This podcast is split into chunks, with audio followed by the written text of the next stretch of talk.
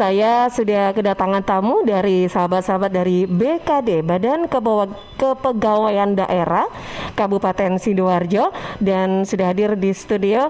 Yang pertama saya ingin sapa dulu ada Bapak Rido Prasetyo S STP MAP selaku Kepala Badan Kepegawaian Daerah Kabupaten Sidoarjo. Assalamualaikum Pak Rido. Ya, Waalaikumsalam. Halo, selamat pagi semuanya. Selamat pagi, apa kabar? Alhamdulillah baik. Alhamdulillah. Iya. Nah, uh, menemani Pak Rido pagi ini di studio juga bersama dengan Bapak Ahmad Rizal Fauzi selaku Kepala Sub Bidang Perencanaan dan Informasi ASN. Assalamualaikum Pak Rizal. Waalaikumsalam. Selamat pagi. Sehat, Pak? Sehat. Masih masih di 70 itu masih sehat sih. Oke, okay. baik. Nah, pagi ini uh, bersama Pak Rizal, Pak Rido juga ditemani oleh Pak Nura Al Ahmadi selaku PLT Kepala Sub Bidang Kinerja Kinerja ASN. Assalamualaikum Pak Nura. Waalaikumsalam warahmatullahi wabarakatuh. Apa kabar? Alhamdulillah. Baik ya. Sehat. Sebentar Pak, ini Pak Nura suaranya kalau jadi penyiar radio cocok loh Pak. Mantap banget loh soalnya ya. Aduh. Biar makan di sini. Aduh. Kompetensi okay. baru itu. Iya, iya perlu dicoba dan dikembangkan Pak ya, apalagi di era pandemi segala peluang harus diupayakan Siap. itu ya. Oke deh. Baik, nah sahabat suara Sidoarjo hari ini kita nanti akan bahas tentang uh, eh, CPNS Formasi 2019. Apalagi di tengah adanya wabah pandemi COVID-19 ini, kalau kita ngomongin tentang uh, proses uh, penerimaan pegawai negeri sipil gitu ya. Ini sebetulnya dari 2019 ya Pak ya, udah dimulai ya Pak Rido ya? Iya, jadi mm -hmm. formasi tahun ini itu adalah formasi tahun 2019. Oke. Okay. Hmm. Dan sempat terhenti gitu atau bagaimana nih untuk uh, prosesnya? Iya, hmm. jadi akan kami sampaikan ya informasi hmm. buat adik-adik yang kemarin daftar CPNS. Eh, jadi pada pagi hari ini di hari Rebu yang cerah ini kami beserta teman-teman ya dari BKD ini akan memberikan informasi bagaimana keterlanjutan dari hasil seleksi kemarin dan mungkin juga kami akan memberitahukan informasi uh, mungkin kepada masyarakat umum juga ya bagaimana sih seleksi CPNS ya bagaimana formasi-formasi kebutuhan yang kita usulkan. Uh, jadi kami di tahun 2019 ini kita melihat kebutuhan uh, pegawai ASN ini dapat kita hitung ya uh, berapa sih uh, jumlah kebutuhan ASN yang harus kita usulkan. Uh, kita mengusulkan uh, di Kemenpan RB ya, yang mana kita dikasih kuota di tahun 2019 ini sebanyak 725 formasi. Kemudian dari formasi ini kita lihat memang untuk tenaga kependidikan ini cukup banyak ya, cukup banyak kebutuhan sehingga dari 725 ini kami di tahun 2019 mengupayakan untuk formasi uh, guru ini harus banyak. Hmm. Sehingga alhamdulillah kita dari 725 ini formasi tenaga pendidikan 500 formasi. Jadi bayangkan begitu banyaknya memang kebutuhan e, bapak ibu guru ya ini kan juga banyak yang pensiun sehingga ini sebenarnya masih kurang kalau kita melihat hanya kuota 500 formasi ya tapi ya gimana pun juga uh, ini sudah cukup banyak sidoarjo ini kuotanya adalah nomor dua terbesar di Jawa Timur wow. jadi alhamdulillah hmm, ya yeah. jadi pemerintah pusat mengapresiasi sekali Kabupaten sidoarjo uh, dengan usulan yang cukup banyak alhamdulillah di ACC yang pertama adalah dari Provinsi Jawa Timur. Ini memang uh, kuotanya cukup banyak. Sidoarjo kuota terbanyak nomor 2. Kemudian tenaga pendidikan ada 500 formasi, dilanjutkan dengan tenaga kesehatan ada 98 formasi. Kemudian tenaga teknis ada 127 formasi. Mungkin masyarakat tanya ini tenaga teknis ini apa sih kan gitu. Jadi tenaga teknis ini adalah ASN non guru dan non kesehatan. Lah, ini namanya tenaga teknis ya. Non guru dia non kesehatan ya iya, Pak ya. Yang betul, jelas betul. itu masuk ke teknis ya. ya. Betul ya. Hmm. Kemudian kami di tahun 2019 eh, dalam melakukan tahapan eh, seleksi administrasi ini ya kami lakukan di bulan November tanggal 11 sampai dengan 25 November. Kemudian eh, kami melakukan seleksinya ya setelah lulus administrasi. Kami melakukan seleksi di tanggal 29 Januari sampai dengan 14 Februari ya tahun 2020 ya. Karena kita awal dulu sudah melakukan kegiatan seleksi ya. Kemudian lanjutannya dikarenakan ada pandemi Covid nah, jadi sempat tertunda kan seperti itu. Ya. kemudian ada isu juga sempat tertunda itu yang berkembang di masyarakat ya. Kemarin sempat bahwa untuk nilai hasil tes kompetensi data seleksi kompetensi dasar itu dijadikan acuan. Udah itu aja yang lulusnya nilai tertinggi ya biasa kan. Makanya kita itu jangan langsung percaya dengan informasi-informasi melalui online dan sebagainya informasi yang tidak jelas kan seperti itu. Nah kemudian eh dari tes SKD kemarin ya ini peserta yang lolos lolos administrasi ini ada 10.187 ya. 10 ribu? 187 187. Iya cukup banyak sekali Wow. ya ini bayangkan merebutkan 725 formasi wow Ya, jadi eh, ini Iya. peminatnya untuk menjadi ASN ini cukup luar biasa, kan seperti itu. Kemudian dari 10.187 ini peserta yang hadir ya yang ikut di dalam seleksi ini ada 9.532. oke Iya. Eh, 9.332 9.532. 532 yang hadir Pak Iya, yang hadir bayangkan pada saat itu kami melakukan tes ya eh, dengan jumlah yang cukup banyak. Oke. Jadi sidoarjo ini banyak diminati, ya, banyak diminati sekali eh, untuk menjadi ASN, di ASN. sidoarjo. Segitu banyak yang hadir berapa lama Pak Rido pelaksanaan Iya, waktu itu? kita kemarin eh, kurang lebih 12 hari. 12 hari. ya. 12 hari. 12 hari. Satu hari itu ada lima kali. Wow, lima kali lima sesi lima gitu, proses sesi ya. seperti Ya. itu. Iya, cukup banyak wow. sekali.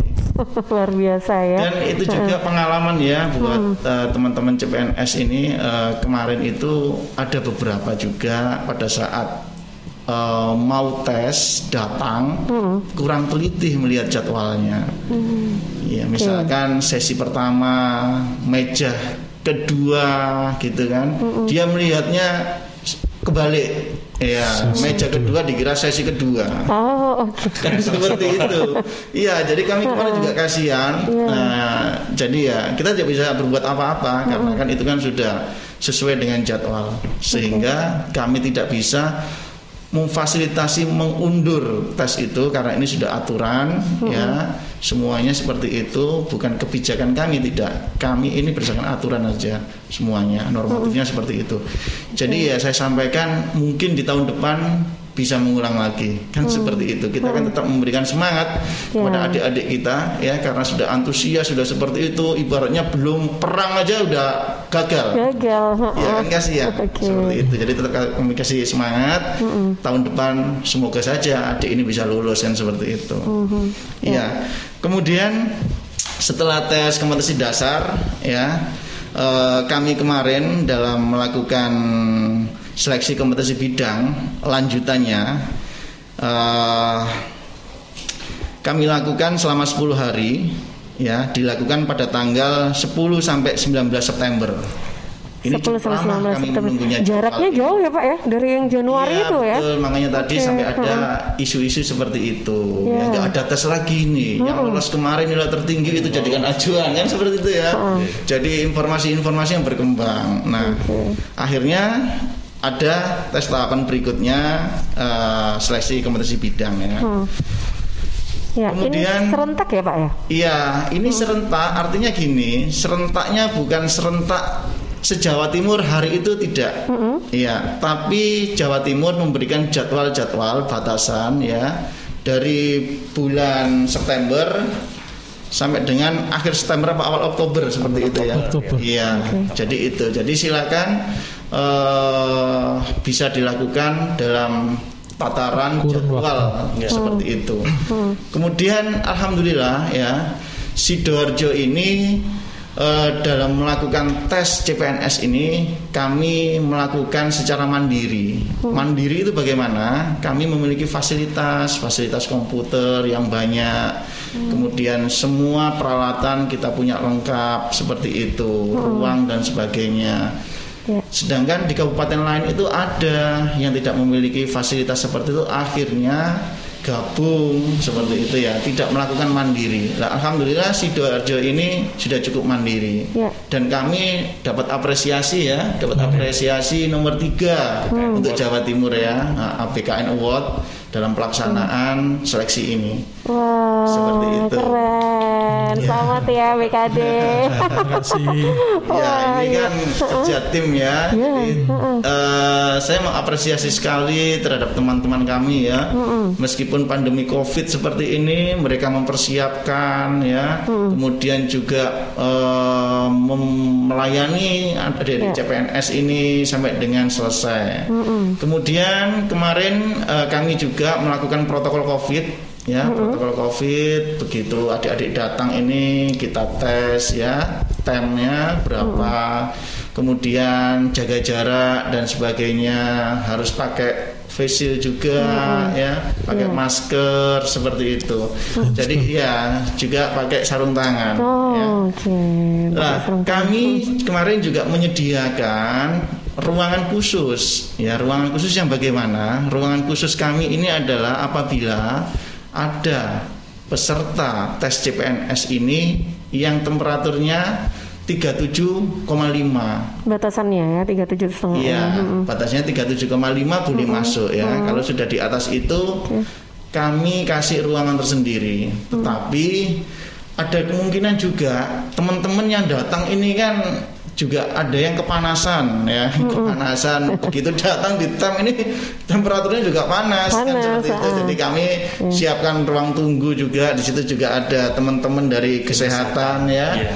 Nah, kita man- kita minta bantuan dari dinas kesehatan, teman-teman puskesmas untuk menjaga di situ. Iya. Kita tunggu sampai temperaturnya dingin. Nah, sudah. Begitu kita tes lagi di bawah 37,5 ya. Baru boleh masuk ya. Mm-mm, Kita lakukan tes ya. Kemudian alhamdulillah dari pelaksanaan tes kemarin ini kita tidak ada masalah ya, tidak ada masalah. Artinya semuanya berjalan dengan baik ya. Dan di tes kemarin juga ada satu peserta yang kena COVID. Oh, Iya. itu diketahui dari memang ada persyaratan hasil swab atau rapid gitu. Eh, atau jadi gini ya, kemarin kita dasarnya adalah yang bersangkutan tidak hadir kan konfirmasi kepada kami. Ya, Kenapa nggak hadir? Karena alasannya adalah sakit COVID, tetapi harus ada surat keterangan ya dari puskesmas, rumah sakit kan seperti itu. Itu menjadi dasar kami. Kenapa? Itu akan kami ulang, kami jadwal ulang pelaksanaannya. Nah, seperti itu. Jadi nanti akan kami ikutkan di BKN. Ya, nanti difasilitasi oleh BKN seperti itu.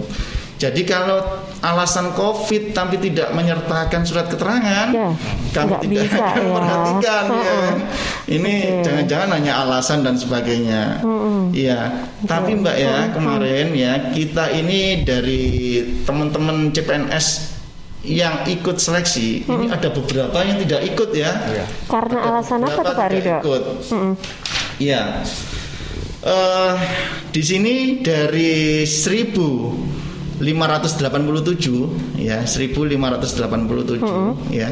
Ini yang tidak hadir ada 23 orang. Oke. Padahal mereka ini harusnya harusnya. ikut ya. Kenapa? Kenapa tuh Pak? Peluang lolosnya kan besar Cukup ini. besar, oh. Tinggal tiga besar kan ini. Nah, begitu ini kan harusnya mereka ikut ya. Siapa tahu lolos ya Iya. rezekinya kan. Tapi ini tidak ikut. Oke. Nah, kemudian kami telepon satu persatu. Ya, kami harus tahu kenapa sih nggak ikut. Jangan-jangan di perjalanan ada sesuatu hal, misalkan mobilnya mogok, kendaraannya mogok atau sampai terjadi kecelakaan kan seperti itu. Hmm. Ternyata setelah kami konfirmasi rata-rata ya ada beberapa delapan orang yang tidak bisa dihubungi. Nomor HP-nya nggak bisa dihubungi. ya sudah ya kan? Kemudian ada tiga orang yang mengundurkan diri. Mm. mengundurkan diri. Ya biasanya mbak kami pernah tanya-tanya gitu kenapa sih sampai mengundurkan diri? Sebenarnya dia tidak minat untuk menjadi ASN tapi ada paksaan dari orang tua. Okay. dari keluarga. Atau mungkin dari pacarnya. Jadi seperti yeah. itu ya akhirnya ada juga ya kejadian ya. Yeah. Mereka datang ke tes yeah. tapi tidak masuk kelas, hanya foto, selfie. Oh, okay. Saya sudah hadir, gitu. di BKD hadir. Mungkin hmm. itu dikirimkan ke keluarganya, terus balik pulang. jadi nanti kalau nggak ada hasilnya ya mungkin nggak keterima gitu ya. Padahal ya, jadi ya ini. mungkin terpaksa ya kan yeah, sehingga yeah. untuk okay. dia pokoknya hadir, saya foto buat keluarga. Mungkin laporannya saya sudah ikut tes seperti itu. Ada aja triknya gitu loh ya. ya. Kemudian okay. ada lagi yang tidak bisa meninggalkan pekerjaan. Nah, okay. yang tidak hmm. meninggal yang tidak bisa meninggalkan pekerjaan biasanya Mbak ini pada saat dia uh, ikut kemarin mungkin mencuri-curi waktu, tidak hmm. izin kepada atasannya atau kantornya seperti itu. Hmm. Ha -ha. Ya, ini jadi, ada empat orang, mbak. Oke, okay. ternyata BKD ini nggak nggak uh, berarti juga juga punya kepedulian ya terhadap uh, calon uh, ya. peserta CPNS pasti. ini ya. Iya, pasti itu mbak. Hmm. Karena apa?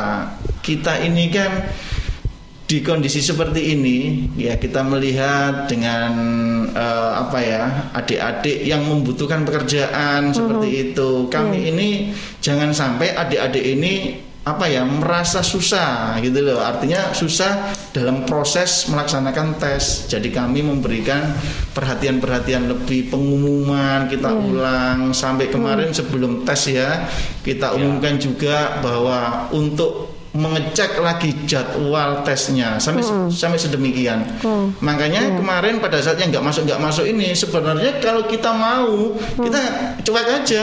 Yeah. Ya salah sendiri hmm. nggak hmm. hadir tapi hmm. kita ada kepedulian. Ada apa sih seperti itu kan? Hmm. Keren ya BKD ya iya. Sidoarjo lo ini ya bangga nih jadi warga Sidoarjo Pak. Yeah. Tapi ngomongin tentang informasi ya kan? Yeah. Informasi yang disampaikan kepada SN karena ini tahapannya begitu banyak dan tadi sempat tertunda lama juga. Apa sih Pak Rizal mungkin yang dilakukan untuk uh, tetap berikan informasi yang uh, ini memang orang begitu menerima informasi percaya ini memang dari BKD ini gitu. Oh, Oke. Okay. Mm -mm. uh, untuk uh, informasi kita selalu sampaikan secara resmi melalui web BKD mm -mm. dan juga melalui web kabupaten. Selain itu kita juga ada helpdesk. Helpdesk okay. untuk uh, peserta mm -hmm. uh, yang selama ini juga tetap kita aktifkan hmm. itu. Jadi ketika memang ada pertanyaan dari peserta mengenai jadwal, mengenai proses yeah. itu bisa bertanya melalui helpdesk. Oke, okay. itu via apa Pak Rizal? Uh, via bisa via WA bisa. Oh, Jadi yeah. kita anu kan ada juga kemarin via apa Instagram kita juga punya. Mm -mm. Nah, hmm. seperti itu kita sampaikan secara resmi. Ketika memang ada pengumuman dari BKN pasti kita sampaikan secara resmi melalui web BKD. Hmm. Seperti itu. Kan karena sekarang kan uh, memberikan informasi itu cukup mudah ya, apalagi ya. lewat WhatsApp itu kan iya. kayaknya nah ini dia kadang kita harus benar-benar bisa tahu ini iya. beneran resmi nggak gitu. Ya, jadi hmm. makanya uh, waktu di pengumuman awal kita sudah sampaikan bahwa kita ada helpdesk hmm. untuk uh, penerimaan ini kita ada helpdesk. Hmm. Jadi pertanyaan-pertanyaan satu pintu melalui helpdesk tersebut. Okay. Ketika memang ada pertanyaan peserta bisa melalui helpdesk tersebut. Gitu. Hmm, Oke, okay, baik. Nah, uh, ngomongin tentang pertanyaan pagi ini, silahkan sahabat suara sidoarjo, saya undang anda yang ingin bergabung juga. Karena saya cuma punya waktu sekitar 10 menit lagi nih, nggak terasa ya. Aduh, mas, sayang banget.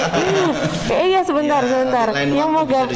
lagi. Oke, okay, siap. Ini saya belum undang, tapi ternyata sudah ada yang gabung. Saya juga ingin sapa dulu di YouTube suara sidoarjo ada Mbak Iva Andria, uh, Mbak Yeni Astuti dan Bu Nini Wahyuni. Banyak banget ini ya. Terima kasih sudah bergabung. Pertanyaan saya ke redaksi Karin. Iya baik, ini sudah ada beberapa pertanyaan. Uh, yang pertama dari Ratna di Tanggulangin. Assalamualaikum warahmatullahi wabarakatuh. Waalaikumsalam warahmatullahi wabarakatuh. Permisi Bapak-bapak BKD, saya mau bertanya untuk tes CPNS tahun 2020 nanti ini, saya ini kan sempat menemukan berita-berita yang menyatakan jika daftar seleksi CPNS pada tahun 2019 bisa menggunakan SKD di tahun 2018. Kemudian ada lagi pertanyaan dari Mbak Dea di Kerembung. Untuk informasi pembukaan CPNS ini kan biasanya masih banyak yang tidak mengetahui dan terkadang karena adanya miss orang-orang ini yang sudah giat dan sudah belajar jadi terpaksa tidak mengikuti tes. Nah, untuk web resminya sendiri dari kita yang ingin mengetahui tes-tes lebih lanjut mengenai CPNS ini di mana ya, Pak? Uh -uh. Kemudian ada satu lagi pertanyaan dari Mbak Safira di Candi. Oke. Okay. Uh, untuk maksimal umur dan minimal umur kita yang ingin mendaftarkan diri sebagai calon pegawai negeri sipil ini umur berapa ya Pak? Mm -mm. Terima kasih. Oke, okay. ya saya ke Panji. Ya ini tambahan pertanyaan lewat SMS dari Pak SMS Las. kali. Hah? SMS atau WA? SMS oh, yang SMS tadi Karin ya? ke WA okay, dari okay. Pak Lasiono di Masangan Wetan Sidoarjo. Masangan ikut mana? Skodono. Masangan Wetan ikut Skodono. Skodono. Ya. Pertanyaan dari oh. Pak Lasiono okay. adalah ketika CPNS tahun 2019 ini molor untuk CPNS 2020 itu waktunya kapan dan kebutuhan untuk formasinya di lingkup Pemkap Sidoarjo itu seperti apa? Oke, baik. Nah, ada tiga pertanyaan, tapi Pak Ridho kita uh, jeda dulu sebentar ya, Pak Rizal dan Pak Nura. Ya. Saya harus hadirkan dulu beberapa informasi. Suara Sidoarjo, lembaga penyiaran publik lokal pemerintah Kabupaten Sidoarjo.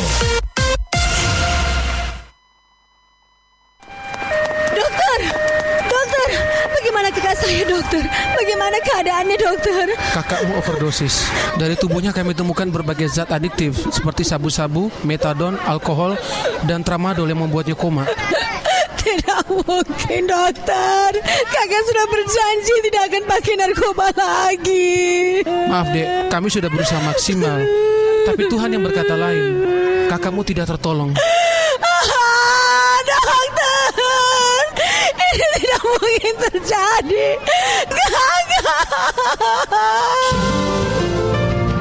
Bersama Suara Sidoarjo, Wani lawan narkoba.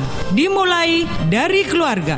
Saya AKP Saida SHMSI, Kasih P2M, BNN Kabupaten Sidoarjo.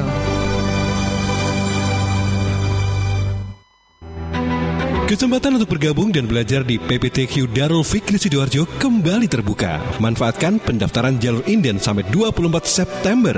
Tes masuk dilaksanakan 26 September 2020. Proses pendaftaran, tes masuk dan pengumuman semua dilaksanakan secara online. Kursi terbatas. Biaya pendaftaran Rp400.000. Keuntungan mendaftar secara inden, kesempatan dan peluang diterima lebih besar. Biaya lebih terjangkau. Ada remedi atau tes ulang kalau gagal di tes pertama. Dan yang lebih pasti, lebih siap mondok dengan pembinaan berkala oleh pesantren.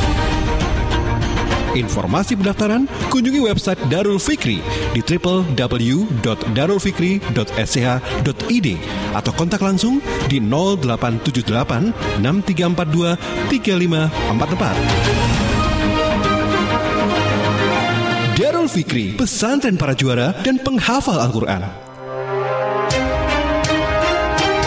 Sahabat, kita tahu bahwa merokok dapat mengganggu kesehatan, apalagi rokok ilegal. Ciri-ciri rokok ilegal yaitu rokok yang beredar di pasaran tanpa pita cukai, memakai pita cukai palsu, memakai pita cukai bekas, atau rokok yang memakai pita cukai yang salah peruntukan. Dengan harga jual yang murah, maka rokok ilegal pasti berdampak negatif di antaranya meningkatkan jumlah perokok pemula dan juga berdampak pada penerimaan negara. Mari bersama-sama memberantas rokok ilegal. Iklan layanan masyarakat ini dipersembahkan oleh Bea Cukai Sidoarjo. Pak supir, ngebut dong. Disalip aja itu semua mobil di depan. Hush, Jangan gitu pak, lagi ada apa kok buru-buru banget? Saya khawatir sama istri dan anak kalau pulang terlalu malam pak. Kriminalitas tinggi di masa pandemi kini. Bapak udah pakai IndiHome belum di rumah? Pakai pak, emang kenapa? Enak tuh pak, bisa tenang ninggalin keluarga di rumah. Tinggal tambah layanan IndiHome Smart Camera cuma 25.000 per bulan. Wah, gimana caranya? Bisa lewat plaza Telkom terdekat pak. Murah, aman, garansi seumur hidup lagi. Kalau gitu, besok langsung ke Plaza Telkom deh. Bapak antar saya lagi ya. Oke bos. Wujudkan bersama IndiHome. Sahabat lagi jalan-jalan dan bingung mau makan di mana? Enaknya di Asap-Asap Stick and Soup. Ada berbagai menu di Asap-Asap Stick and Soup. Selain stick and soup juga ada gurame bakar dan menu lainnya. Asap-Asap Stick and Soup di Jalan Taman Pinang Indah, B7 nomor 1 Sidoarjo. Info lengkap dan reservasi hubungi 031 80 70 55 atau WhatsApp di 0813 3351 9570. Bisa juga kunjungi di www.asapasapgroup.com. Informasi ini dipersembahkan oleh Asap-Asap Stick and Soup. Suara Sidoarjo, lembaga penyiaran publik lokal pemerintah Kabupaten Sidoarjo. Ya, sahabat kita masih berbincang bersama dengan Pak Rido, Pak Rizal dan juga Pak Nurani. Ya, tadi kita sudah ada beberapa pertanyaan. Yang pertama ada Mbak Ratna di Tanggulangin nih tentang tes CPNS uh, 2020 itu terkait dengan SKD. Kalau 2019 kan namanya SKD 2018 SKD, ya. ya. Kalau ini nanti gimana 2020? Uh, tetap seperti yang saya coba untuk menguraikan sedikit. Hmm. Uh, untuk hasil SKD tahun lalu masih bisa dipakai untuk tahun selanjutnya. Hmm. Jika memang yang bersangkutan sudah memenuhi passing grade, Hmm. passing grade yang ditetapkan oleh BKN. Tetapi ketika memang dia nanti uh, jika tidak putuskan dia tidak hadir dalam uh, seleksi dan memakai passing grade yang tahun sebelumnya dan ternyata memang di dengan persaingan itu terkalah, ah, maksudnya eh, tidak sesuai, maksudnya kalah dengan pesaing yang lain, ya maka tetap akan gugur akhirnya seperti itu. Maka lebih baik peserta hadir dan ikut SKD yang selanjutnya. Kenapa? Karena nanti nilai jika nilainya lebih baik, maka yang dipakai adalah nilai yang terbaik. Mhm. Seperti itu. Hmm. Oke, nah ini eh, pertanyaannya Mbak Ratna ya. Terus yang kedua tadi ada Mbak Dea di Kerembung. Web resminya apa sih Pak Rizal? Eh, untuk CPNS kita ada dua web resmi. Pertama adalah web kabupaten yaitu di www.sidoarjokap.go.id. Kabupaten ya. Ya, dan web resmi instansi kita yaitu www.bkd.sidoarjokap.go.id. Hmm, hmm, hmm. Oke. Iya. Baik. Jadi dua web resmi itu Dua yang web resmi yang ya. selain di dua web resmi itu mungkin ketika ada informasi yang lain eh, mohon untuk tidak di ini dirokan gitu. Oke, khawatirnya itu ada hoax ya. Iya, Oke, siap. Baik. Nah, eh, tadi juga ada Mbak Safira di Candi. Maksimal umur dan minimal umur berapa sih kalau mau ikut CPNS? Kalau ini yang anu kan eh, soal maksimal umurnya, maksimal umurnya adalah 35 tahun eh, sejak pendaftaran di SSCN, di aplikasi SSCN. Jadi maksimal lima, eh, 35 tahun setelah memang ketika dia waktu mendaftar di aplikasi Itu SSCN. ya, eh, terkait nanti pas pelaksanaannya ternyata Lebih- usia sudah eh Oh, nambah tiga tahun iya. nggak masalah ya. Ya. Nggak masalah. Tapi yang paling penting yaitu dia eh, setelah waktu ketika dia waktu mendaftar itu umurnya masih mencukupi itu aja. Oke. Kalau minimalnya Kalau minimalnya sesuaikan dengan ini. Kalau minimalnya kan eh, misalnya kita ada kualifikasi pendidikan sarjana ya. Jika ketika memang dia sudah mempunyai jasa sarjana hukum misalnya ya sudah silakan bisa mulai mendaftar. Oke, baik. Eh, Mbak Minimal udah punya KTP ya. Iya. cek dulu ya. Sudah Pasti KTP, Pak. gitu ya. Oke, yang terakhir ini Pak Lasiono tentang eh, eh, tentang formasi eh, 2020 nih Ya. untuk eh, CPNS sudah Oke, diketahui sebenar- belum ya?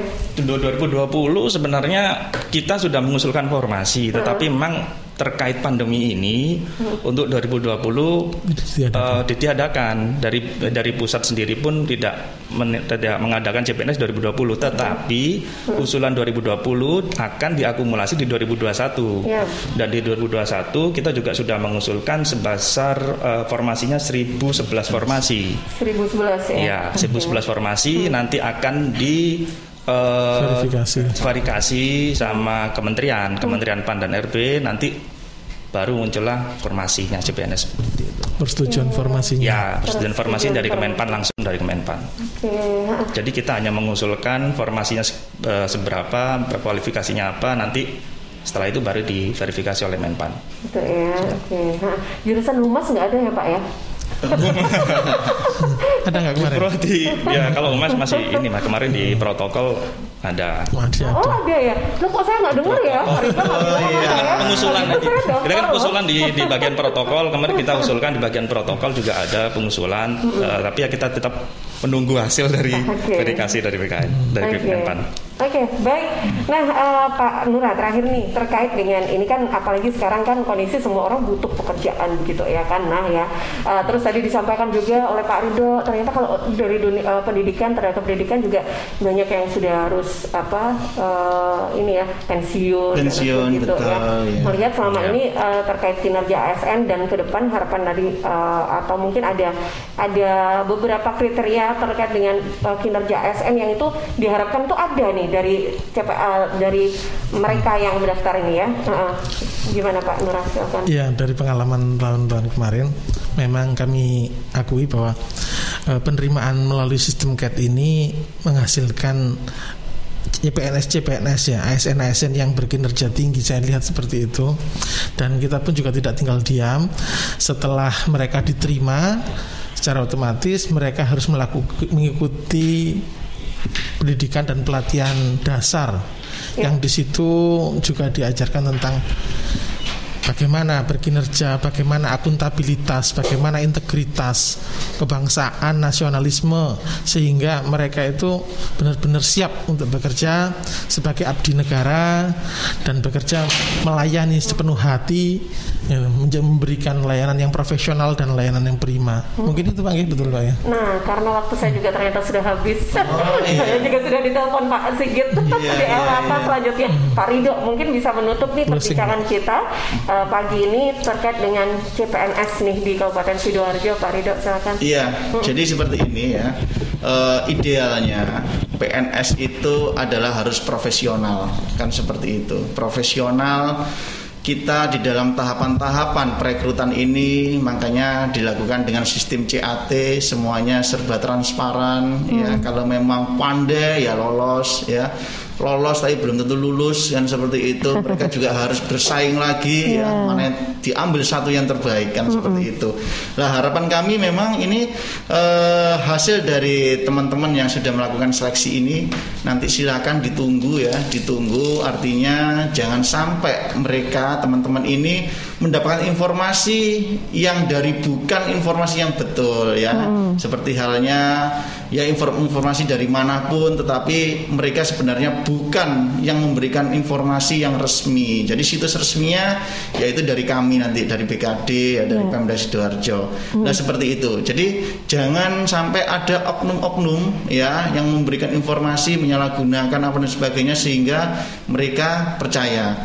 Kemudian juga nilai yang kemarin sudah diterima yang sudah tahu kan transparan semuanya boleh dijadikan acuan tetapi jangan langsung menyatakan bahwa eh ini Saya keterima lulus nih. ya. lulus. Nah, seperti itu. Nanti nunggu ya, jelasnya Oke. nunggu nanti informasi yang benar ya, Ya. seperti itu. Begitu nanti informasi ini benar diumumkan secara resmi, maka tahapan berikutnya mereka bisa menjadi calon pegawai negeri sipil seperti itu. Nanti setelah satu tahun mereka sebagai CPNS harus mengikuti pendidikan dasar dulu CPNS, terus nanti kita ajukan menjadi PNS ya Hmm. seperti itu ya. Oke. Jadi teman-teman harus sabar ya menunggu informasi yang resmi ya. Ya. Tentunya kami ini bekerja demi teman-teman CPNS ini kan. Ini tahapan sudah selesai alhamdulillah lah tinggal menunggu waktu saja diumumkan. momennya. Kapan Pak Ridho? Ya. Kapan pengumumannya? Pengumuman ini belum bisa ada pas kepastian Oke. karena ini kan nanti kan nasional ini. Oh, ya, tahapannya memang kemarin kita bisa melakukan ada bulan-bulan tertentu tapi ini Hmm. menunggu selesai semuanya nanti akan diumumkan secara secara resmi. Oke. Demikian. Baik. Wah, luar biasa ya semangat dan uh, tetap deg-degan ya untuk yang sudah ikut tes kemarin Iya. dan mudah-mudahan sukses dan beruntung juga. Amin. Dan untuk BKD luar biasa ini kinerjanya juga dan uh, semoga BKD juga selalu bisa uh, memberikan pelayanan terbaik juga untuk masyarakat Sidoarjo ya. Sukses selalu. Terima kasih Pak Riza atas waktunya. Terima kasih, ya. Pak Rizal, Pak Dura terima kasih. kasih. Assalamualaikum. Waalaikumsalam warahmatullahi wabarakatuh. Ya, sahabat demikian perbincangan kita bersama sahabat-sahabat kita dari BKD Badan Kepegawaian Daerah Kabupaten Sidoarjo bersama Bapak Rido Prasetyo SSTP MAP Kepala BKD Kabupaten Sidoarjo juga Bapak Ahmad Rizal Fauzi Kepala Sub Bidang Perencanaan dan Informasi ASN juga Pak Nura Al Ahmadi PLT Kepala uh, Sub Bidang Kinerja ASN. Saya Tika Amsar masih lanjut bersama Anda sesaat lagi jam 9 sampai jam 10 waktunya kita masuk di program Dialog DLHK bersama eh, kerjasama Suara Sidoarjo dengan Dinas Lingkungan Hidup dan Kebersihan Kabupaten Sidoarjo.